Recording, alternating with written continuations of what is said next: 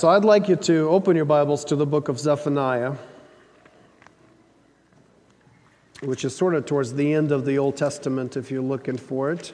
And if you're using the Pew Bible, it's on page seven ninety. seven ninety is the third chapter of Zephaniah. And we are we are looking at four lesser-known passages from the Old Testament that talk about the coming of Christ. Uh, Advent is a season of anticipation and longing. We're, we're preparing to celebrate Christmas, of course, and that's part of what Advent is for. But we're also looking forward to Christ's return and are anticipating the full restoration, the full renewal that He will bring when He comes in glory. And so we're looking at the Minor Prophets, and this week it's Zephaniah chapter three, verses fourteen through twenty, through the end of the chapter. Page seven ninety in your Pew Bibles if you're following. If you don't have a Bible, please just take one of ours, take it home, use it at home, give it to someone who needs it. Sing aloud, O daughter of Zion. Shout, O Israel. Rejoice and exult with all your heart, O daughter of Jerusalem. The Lord has taken away the judgments against you. He has cleared away your enemies. The King of Israel, the Lord, is in your midst. You shall never again fear evil. On that day it shall be said to Jerusalem, "Fear not, O Zion. Let not your hands grow weak.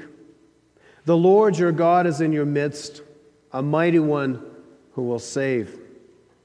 He will rejoice over you with gladness.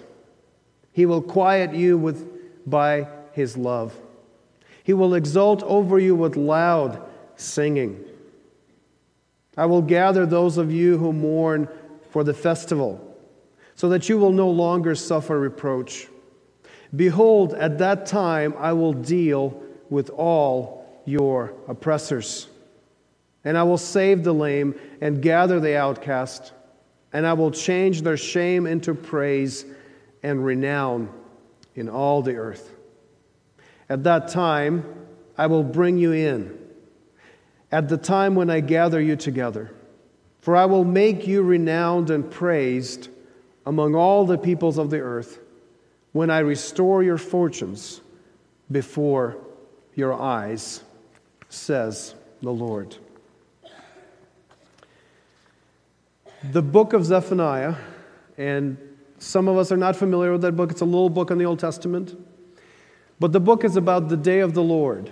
And if you've read other prophets, that's a familiar term. And it's a term that uh, really means a dramatic intervention of God into human history. That's what the day of the Lord is about. There are some historical events that express that day of the Lord. So, for example, the fall of Nineveh, one of the oppressors of Israel. That's the day of the Lord. That's God intervening in human history. Or in the New Testament, the day of Pentecost, when the Holy Spirit of God comes on the church, that is also the day of the Lord. That's God intervening in a dramatic way into our lives. But the full expression, the ultimate day of the Lord, is when Jesus returns and restores everything. And He renews everything. Comes in glory with His angels, and there's no more sorrow, there's no more sin, there's no more enemies or oppressors of God's people left at all. So that's the final expression of the day of the Lord. And as you read this passage, yes, some of this was fulfilled at certain times, some of this is being fulfilled in the life of God's people now, but it is really looking towards that ultimate fulfillment of the day of the Lord when the Lord returns in glory. And Advent is about that. We're looking forward, we're longing for that final restoration at the second advent of our Lord when He returns in glory. So that's the day I would like us to consider this morning. When Jesus returns, there will be full victory, full restoration, full renewal, full salvation for His people. And we talk about these things frequently. But Zephaniah gives us a different vision of that day, something I don't think we talk about quite as much as we should. something that is tremendously encouraging and, I think, life-changing for us. So what is the vision that Zephaniah has for that day of the Lord when Jesus returns? Look at verse seventeen. This is the heart of this passage, verse seventeen, Zephaniah three. The Lord your God is in your midst, a mighty one who will save. He will rejoice over you with gladness. He will quiet you by his love. He will exult over you with loud singing. Now, this is the image that the prophet gives us to hold on to, to long for, to look forward to. And the image is of God's unrestrained expression of joy at saving us and loving us. This is the image of God dancing and singing and rejoicing over his people. So when you think about the day of the Lord, there are many aspects of that. There is the judgment. There is the full salvation. There's the renewal of creation. All of that is true of that day. And yet, part of that day, part of our experience, the vision that Zephaniah gives us to hold on to, is God rejoicing over us? Is God singing? Is God dancing? Is God expressing this enjoyment and happiness over us, over his people? Loud singing. I mean, th- this is not in any way restrained or reluctant. God is over the top rejoicing over his people. That's the vision for that day. And this vision tells us three things at least, and we'll work through them. This vision of Zephaniah tells us what God is like. It explains why he is doing what he's doing right now in the world. And finally, this vision can totally change us. So it tells us something about God, it tells us something about what he is doing, and it has the potential of utterly transforming us. So what does it tell us about God? It's quite simply, very obviously in the text, that God is a being who is capable of joy. He is a being that rejoices. He is a happy person. He is a God who is able to sing and dance. When the Greek church fathers wrestled with this biblical teaching of the Trinity, and this was hard to formulate, they, they had all this biblical data. God is one. Hear, O Israel, your God is one, right? And then you see Jesus, who is also God, and the Holy Spirit, who is also God, and yet even the New Testament is insistent that God is one. How do you put it together? So they wrestled through it, and they formulated this idea that is biblical and orthodox and is believed by all Christians everywhere, that God is both one, and yet he eternally exists in three persons. They're distinct, and yet they are one.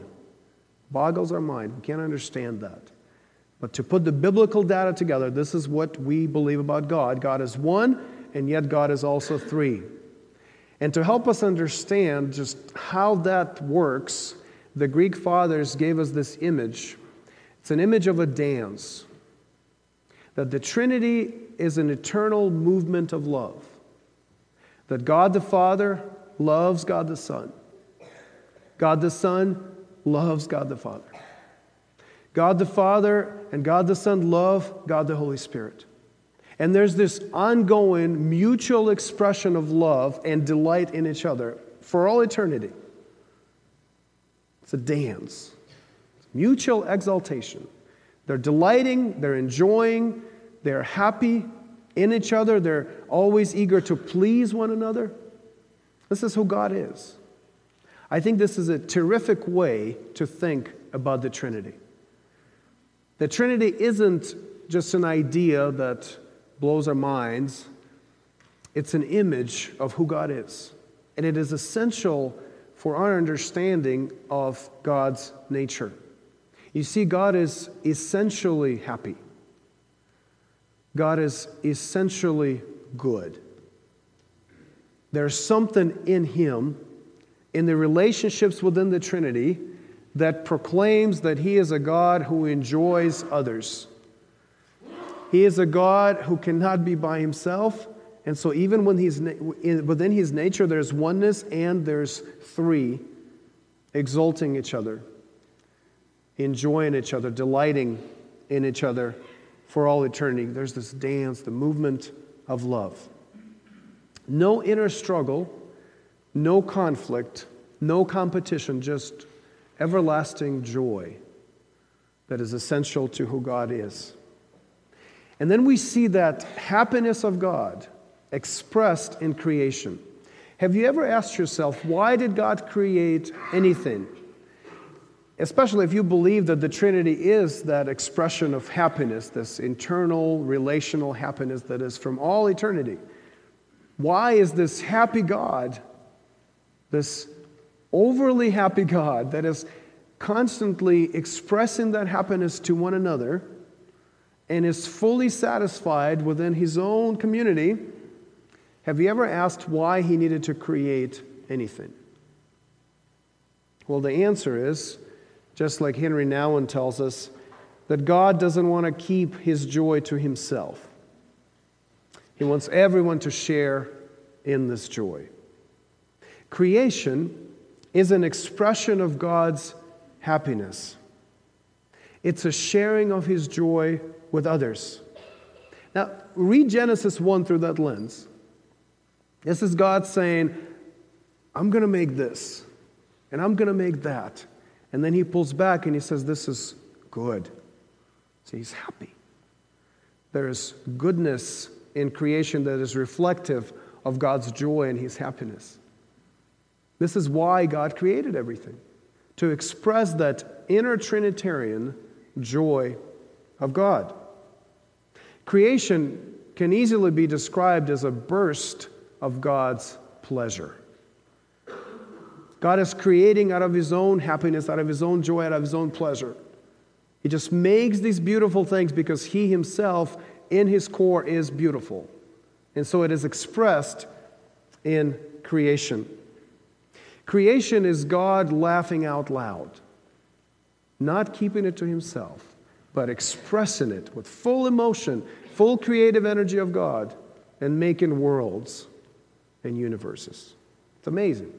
Amazing to think of that as the drive behind it, that his, his pleasure, his joy, his happiness is what drives him to create. Genesis one is a song. It's a poem. I mean, you read that and you feel God's pleasure in it.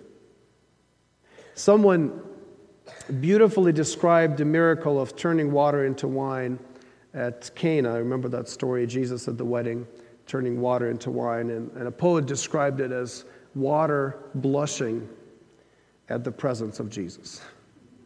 Such a, be- such a beautiful line. Water blushing, turning red at the presence of the King. We can think of all of creation in the same terms. Stars lighting up because they see God. Brooks giggling and rivers chuckling and sun standing up to greet the King. That's creation. This is what God had in mind when he created the world. It's an expression of his, of his happiness and joy. Creation is God's invitation to others into his own happiness. And when creation is working properly, it is happy. It's created to be good. It's created to be happy. Now think about all the images of trees clapping and hills singing and seas roaring.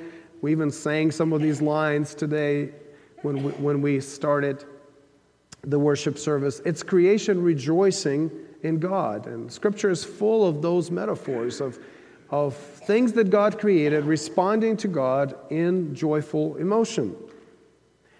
The description of Adam and Eve in the garden is one of a happy life. They're completely content. They have purpose and meaning and a relationship with God and joy in their work. God was enjoying them, and they were enjoying God and God's creation. Now, it's noteworthy to say that, that the images God uses to describe his renewed and restored creation, his kingdom, when, when you hear and read these prophecies in Old and New Testament of how God is going to, what, what the world is going to be once Jesus returns and restores it. And almost invariably, the image is one of feasting and celebration, which cannot happen unless there is joy involved.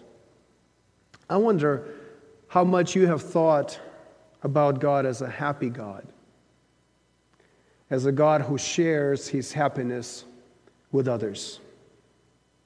I think it's a, it's a perspective-shifting idea to think of God as a joyful being, as an essentially joyful being. The image of God singing and rejoicing and dancing over us in Zephaniah is not a new thing. This is not an unusual thing in Scripture. In fact, I would say that he will do at the end, at the return of Christ, just exactly what he did at the beginning, namely express his happiness to and over his creation. This is what he wants to do. Which brings us to this question. What is he, what is he doing now about this creation that isn't happy? I don't need to convince you that our world, though, has glimpses of joy, certainly. Sometimes even if you get out in nature and you see the reflection of God, but sometimes you don't. Sometimes you see a twisted creation. If we look at our own lives, even just without the Bible's teaching on sin and our own messed up relationships, we look at our own lives and we say, this is not how it's supposed to be. It's hard to imagine this being a reflection of a happy God. Many times you say, if I were to judge God based on this, I would not assume he's happy. So what is happening in this world, in our lives, that does not reflect who God really is? Where is the disconnect? And the disconnect is, of course, Is, is because creation fell away from that joy. Is that what God created, including us, and in fact caused by us, by Adam and Eve, and us, everybody after them, we've walked away and rejected the delight in God. We have said we will find other sources of joy. We will be happier without the happy God who created us. That's the core of our problem. And so, of course, not only our lives, but the whole creation is falling apart because it doesn't have the happy God at its center. And so what is God doing to remedy that? This is something that Scripture calls redemption, the buying back, the bringing back of creation to himself, to restore it to the image that it originally had from the very beginning. I'd like us to look at God's work of redemption as a restoration of his own happiness. I'd like us to look at sin as an assault on the happiness of God. When Adam and Eve rejected God, this was a threat to God's happiness. This was an assault on his happiness, on his joy. And I'd like to suggest to all of us that we continue to live in that reality. That every time we say, I will not rejoice in you, we attack God's happiness. I'd like to suggest to you this morning, this is a this is a big statement for me, and I hope you, you listen, I hope you follow my logic, I hope you agree with me, I hope you agree with the scriptures I'm using. But I'd like to suggest to you that in redeeming the world in Christ, God has actively been removing barriers to his own perfect joy. In the redeeming work in this world through Christ, God has been actively removing barriers to his own happiness and joy. Now, of course, in redemption, he is removing the barriers that we have towards him, of course. He's dealing with our issues and our sins.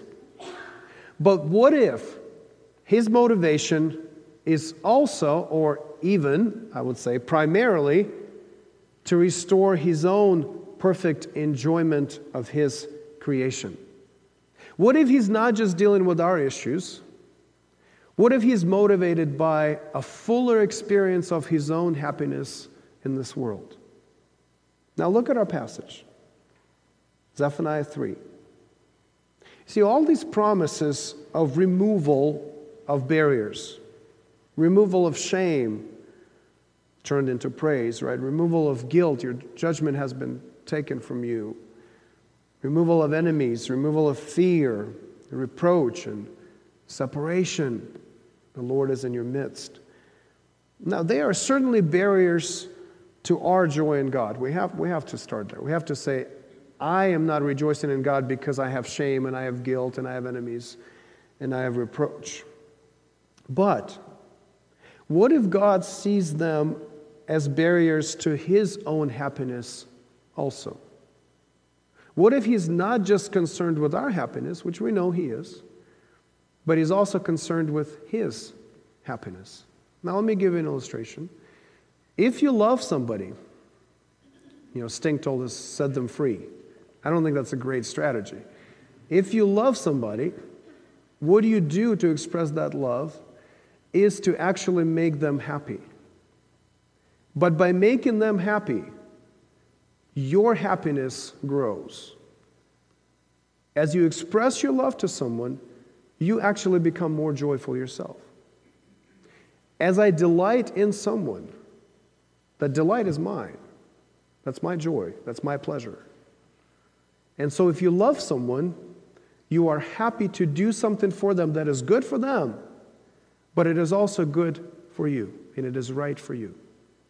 So when your child is sick, and as a parent, you take care of that child and you help them get better, you will heal, feel much happier when the child is better. Of course you will. That's great for the child. They're getting better. Somebody is caring for them. Somebody is removing barriers to their happiness. But you're also removing barriers to your happiness. Because if you love someone, your happiness is wrapped up in their happiness. You know, the parent is always as, as all, only as happy as Uh, the child that, that they love.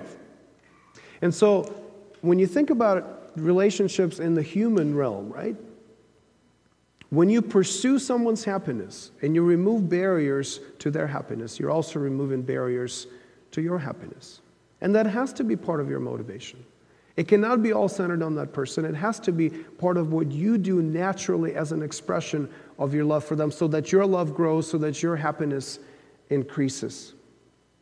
And so what I'm saying this morning is that God's work of redemption in Christ is rooted, at least in part, and I'm going to say in big part, in his own happiness and glory. God is in pursuit of his own happiness and glory, and what he's doing through Christ in our lives and in our world is actually making him happier. It's restoring that full expression, that perfect expression of joy in his creation. Now think about it. When God became human in Christ, is it not God wanting to be with the people he loves? To reunite with them? To invite them again into his happiness? This is God coming to us and saying, I'm going to get as close as I can to you because I want to delight in you.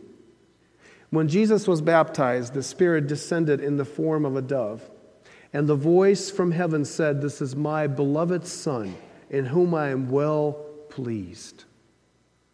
What a great expression of Trinitarian love. Remember, the Trinitarian love, the Father delighting in the Son, the Spirit delighting in the Son, and yet this is all happening in the context of the Incarnation, when, when God came into the broken world so he could love us. So he brings that Trinitarian happiness into our broken world. And he is growing in his own happiness. He's doing that so he can rejoice over us. When Jesus suffered and died on that cross, the point when we we may poetically say that, that, that the dance of the Trinity was in some way disrupted on the cross. We can only say that poetically. We cannot say it theologically because we don't understand and we don't have the vocabulary to do it. But poetically, we can say that. The pain of his Son notwithstanding, Scripture tells us in Isaiah fifty-three ten that it pleased the Lord to bruise him. It pleased the Lord to crush his Son. Do you see that it was not only out of necessity because of our sin that Jesus died, but it was also an extension of God's pleasure. Now, this is how seriously God takes his own happiness, that he would be pleased to bruise his son. Unimaginable pain, and yet within that a greater happiness is pursued. He did that so he can rejoice over us. Not only that we can rejoice in him and over him, but so he can rejoice over us. And during the resurrection, when Jesus rose from the dead on that bright Sunday morning in the garden, isn't that an image of a restored creation with God walking in the garden again, enjoying his people? Those details are not accidental. This is God saying, I will once again enjoy a relationship with you just like it was in the garden, and we will once again walk together. We will once again converse, and you will delight in me, but I will also delight in you. When you look at the gospel accounts of Jesus coming back from death, the, the post-resurrection meetings with his disciples, who is the happiest during those meetings? Not the disciples. They, they don't know what's going on. They're scared, they're uncertain, they're doubtful. Jesus is happy, because he has conquered death for his people, and he is happy to be with his people. He did that so he could rejoice over us. And then there's the giving of the Spirit. Again, if the only problem was our sin and our guilt that was taken care of on the cross and in the empty tomb, why send the Spirit? Why give us the Spirit of joy, who bears fruit like joy, who communicates God's love directly into our hearts so we can respond in joy? Why do that? And what I'm suggesting to you this morning is God does all this so he can rejoice over us. It's important to him to rejoice over us. It's his happiness that is at stake. There are two mind-blowing implications of this idea. One, if what I'm saying is true, if God is after his own happiness and he is actively removing barriers to his own joy, expression of that in his creation and in his people, if that's true, one big implication is that the work of redemption has a much more secure foundation. The work of redemption has a much more secure foundation. If salvation is not as much about our sin as it is about his glory, which is difficult for us to imagine because we are locked in to our sin. But if his glory is a big part of it, if his happiness is a big part of it, should we not trust him even more? If I am right, God's happiness is at stake, and he will surely do absolutely everything necessary to save us. Please engage on this point with me. How do I know God will keep his promises? How do I know God will save me? How do I know that he really loves me? If it's only about me, he feels pity towards me, he wants to save me from my sin, that is not enough for me, because I know me. But what if that's not everything that is at play here?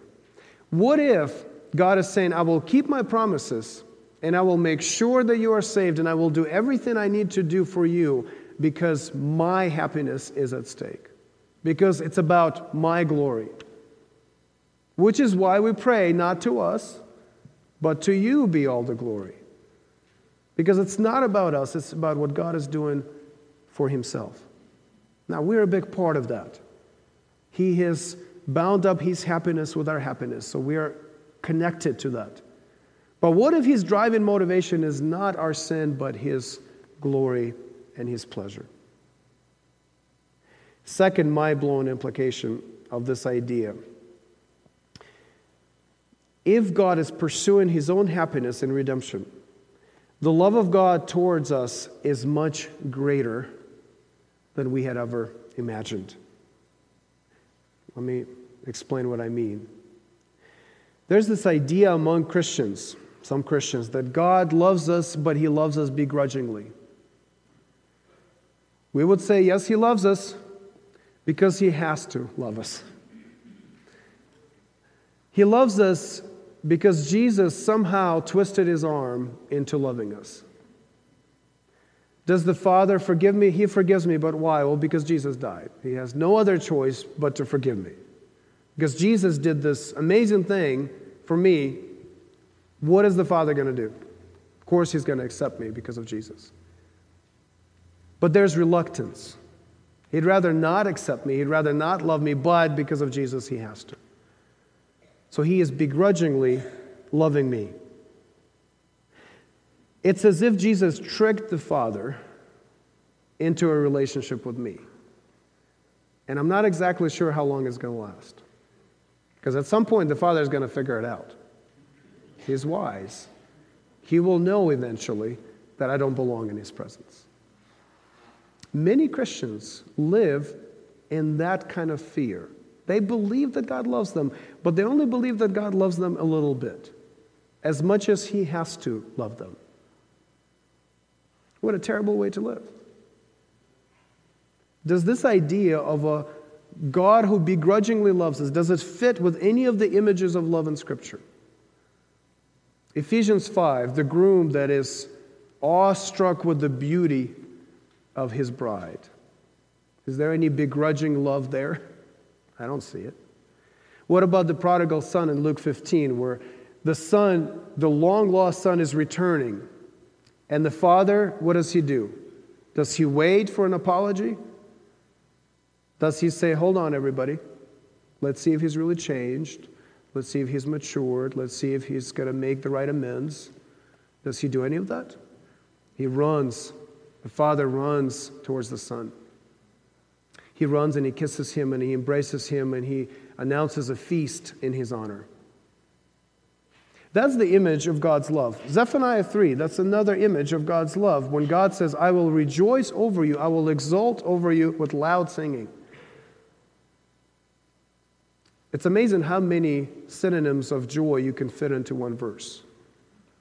Zephaniah three seventeen. But that's how God feels about us. Spurgeon said, there's a great quote from Spurgeon when he said, believers, you are happy when God blesses you, but you are not as happy as the God who, who is blessing you. God is happier to bless you than you can ever be by receiving the gift that He gives you. You see, what Scripture tells us about God's love, uh, there's no reluctance, there's no hesitation, there's no limit to how He loves us, to what He feels about us. He doesn't forgive us just because He has to. He doesn't love us because Jesus tricked Him into loving us. He doesn't do that begrudgingly. Matthew Henry puts it this way, God not only loves His saints, but He loves to love them. Great line. He loves to love them. Which means that when God is expressing His love towards us, whether it's forgiveness or acceptance or blessing or affection, whatever that is, He is doing it with the full force of divine pleasure. So when God loves you, He loves you as only God can love you. With the extent of God's love, He loves you. He's not holding back. Because as He loves you, He enjoys loving you. To love you makes God happy. To love you makes God joyful. It brings Him pleasure to love you. If that is true, how can I ever question that He loves me? If He doesn't just love me because of me, but He loves me because of His own joy and happiness, my relationship with Him would be totally different if I believed that. God loves us because it makes Him happy. Now, we're working through these logical pieces, right? What is God like? He's a happy God. Why is He doing what He's doing in Christ? This whole work of redemption. He's doing that to remove all possible barriers to His own expression of joy and happiness towards His creation, including us. So He's dealing with sin because sin is in the way. He's dealing with our guilt because guilt is in the way. He's dealing with our shame because it's in the way. He's dealing with the distortion of God's image, with the destruction of God's creation, because all of that is in the way. And he wants to be fully happy. So he's working through all those obstacles, sending his son to live among us, sending his son to die, sending his son to rise. All of that is to remove those barriers so he can be perfectly happy in us and he can rejoice over us. This is what he's doing. This is the image of God that we have in Zephaniah. This is the vision that he wants us to have. And he says, hold on to this when you're dealing with your stuff now. Because if you see God as a dancing, joyful, singing God, this will change how you live. This will change who you are. So I'm going to press you in the remaining minutes of this message. I'm going to press you to conform your soul to the image of God dancing over you and, and singing over you with all joy and gladness. How does this vision of Zephaniah, this idea of God who's happy and pursues his own happiness and redemption, how does that change you? When you imagine God singing over you, just imagine that. Imagine God quieting you with his love, comforting you, embracing you. Imagine God rejoicing over you with loud singing. Friends, what is happening in your heart when you think about those things? How does it make you feel that God is this kind of God and this is how he feels about you? That he is rejoicing over you. When you think about the father running towards his son, when he sees him far away and he's waiting for him and he sees the son coming home and he looks and he sees him and he runs as fast as he can so he can embrace him and kiss him and give him a new set of clothes and a ring on his finger and announce a feast in his honor. What do you feel when you think about that? When you think about Jesus looking at you as a groom, looking at the beautiful bride on their wedding day. What does it do to you when you think about that? We can't remain indifferent. When you think about, when you imagine that, when that vision of God That vision of Zephaniah three vision of God grabs hold of your mind, it has to drop into your heart. It has to change you. And the natural reaction, the reasonable reaction to that, if we're really engaged with what Zephaniah is telling us, the natural reaction is joy, happiness, pleasure, delight in God. Remember how our passage starts, verse verse fourteen. Verse fourteen of Zephaniah three. What does it tell us to do? It tells us to sing aloud, O daughter of Zion. There's the familial language. The father saying, my daughters will sing. My sons will rejoice. Shout, O Israel. Rejoice and exult with all your heart. No restraints. God is saying, I am so happy with you, you will be happy with me, daughter of Jerusalem. These are commands.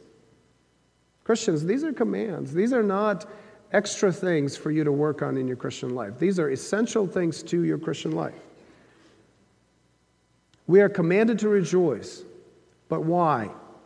Because God rejoices over us. Please, get this wrong sequence out of your heads. And many of us have been trained in that through parenting and education and, yes, even church life. And the wrong sequence is, you rejoice, Christian, in me, and then I might rejoice in you. This is how many of us think of God. We need to rejoice so that we can be, feel his joy towards us. But the gospel pattern is utterly different. And we see that in, in Zephaniah. God is rejoicing over us. He is rejoicing over us. The, the image of God throughout Scripture is him rejoicing over us. And we respond to that by rejoicing in him, by delighting in him. Uh, one uh, writer said this, nothing is more powerful to engage our affection than to find that we are beloved. Nothing is more powerful to engage our affection than to find that we are beloved. To have the love of one who is altogether lovely. To know that the glorious majesty of heaven has any regard unto us. How must it astonish and delight us? How must it overcome our spirit and melt our hearts and put our whole soul into a flame? What he says is that what moves us as human beings is someone else's love for us. And if that person is good, our response will be good. If that person is great, our response will be greater. If this person is altogether lovely, there are no limits to our response. And that's the person who loves us. This is the person who says, I love to love you, I enjoy loving you, and as I'm loving you, please respond to me with your love. Are you astonished by God's love this morning? Are you delighted? Are you comfortable with the language I'm using? Delight, astonishment, pleasure. Is your spirit overcome with His joy over you? Does your heart melt when you think about Him loving you? Is your soul on fire because of His love? We have to ask ourselves those questions, and we have to answer them honestly. Because some of us are saying this morning, I don't feel that. I don't feel the joy that Zephaniah commands me to have. I'm not joyful. Please listen to me carefully. God is actively removing all barriers to your happiness in Him. Right now, God is working in your life to remove all barriers to your joy in Him. Now look at our passage again. The question is, why are we not rejoicing? Here are the possible objections. Because of guilt. But he says, I have taken away the judgments against you. I'm going through the text. I feel guilty, so I don't rejoice. But God says, I've taken your judgments against you. There's no guilt left. On the cross, your guilt has been taken away. There's now no condemnation for those who are in Christ Jesus. But I don't feel close to Him. I feel distant from Him. But what does Zephaniah say? The King of Israel, your Lord, is in your midst. You feel distant from Him, but He has come to you. And by His Holy Spirit, He is present with you in the closest possible way. Jesus came into the world to be with you. But maybe we say, I'm afraid. I have fear. I don't rejoice because I have fear. Well, here's the promise He makes.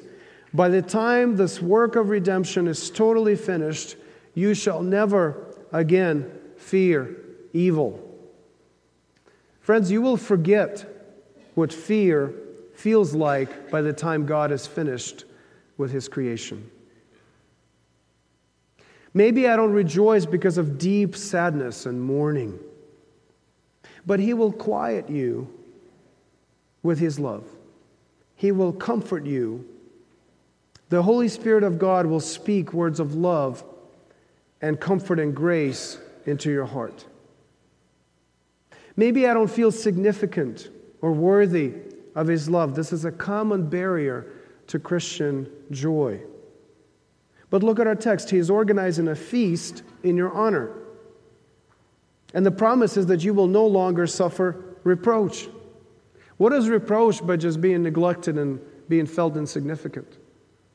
But God says, I will have a feast for you. And more than that, there will be praise and renown. Maybe I don't feel like rejoicing this morning because of shame. But He promises to change your shame into praise and renown. God looks at your shame and He says, one day this will be praise instead of shame. This will be renown and fame instead of shame. Maybe You don't rejoice today because of loss. But the last verse of our passage, He will restore your fortunes before your eyes, says the Lord. This is an unbelievable promise because we have all lost something or someone. And yet God says that there will be a time when your fortunes will be restored before your eyes. All these things will be redeemed somehow. And you will have what you had lost. Now, yes, we're fighting our enemies. Yes, there's still oppressors that have not been dealt with. I don't want to minimize our experience in this broken world, including our broken hearts. Yes, we're dealing with these things, but Jesus rose from the dead so that all your enemies would be defeated. And eventually, the promise is that eventually, eventually you will have no enemies left. You will have no oppressors. You will feast in His house. You will be in His kingdom, and He will rejoice over you with loud singing and dancing. That's the vision. See, you hold on to that, and then you look at your life now and you say, I can be more joyful than I am right now because of that. Even though, even though I have enemies right now and I have oppressors, even though I'm still dealing with shame, even though I'm still dealing with guilt, and I have lost, and I have mourned, even though the vision of a God who rejoices over me, the father who welcomes his child, the groom who, who is awestruck at the vision of his wife, that makes me rejoice. I'm going to leave you with this one question, and I, I will press it a little bit before, before we're done, before we come to the table. But I want you to consider seriously this question. Does God have your joy? Does He have your joy? He may have your obedience. He may have your repentance even. He may have your morality. But does He have your joy? He may have your theological orthodoxy. That's good. But does He have your joy? Does He also have your joy? He may have your worldview, your well-thought-out understanding of reality that is based in His scriptures. But does He have your joy? He may have your politics and your economics and your social ethics. But does He have your joy? He may have your worship, your here, your awe even. But does He have your joy as your worship? Friends, He may have your attention, even your fear. But does He have your joy? Will you commit today, this moment, to pursue joy in Christ, to fulfill God's vision of a happy creation, including you, happy creatures in it? Would you accept this morning that, as George Mueller said, the first great and primary business to which I ought to attend every day is to have my soul happy in the Lord? Do you agree with that this morning? I want you to agree with me. I'm pushing you to agree with me because I think this is right. And I think this is life-changing. I think this vision of the singing God from Zephaniah three can transform your life. If you're not a believer, come to this God, to this kind of God that I'm describing, a happy God that wants to rejoice over you, that sent His Son so He can rejoice over you. And He wants your joy. Come to Him. If you are a believer and you've neglected rejoicing in God, man, you, you've been missing out. The Christian life is supposed to be a joyful life. And so with Mueller, commit today to have the first great and primary business to which you would attend every day is to have your soul happy in the Lord. Does He have your joy?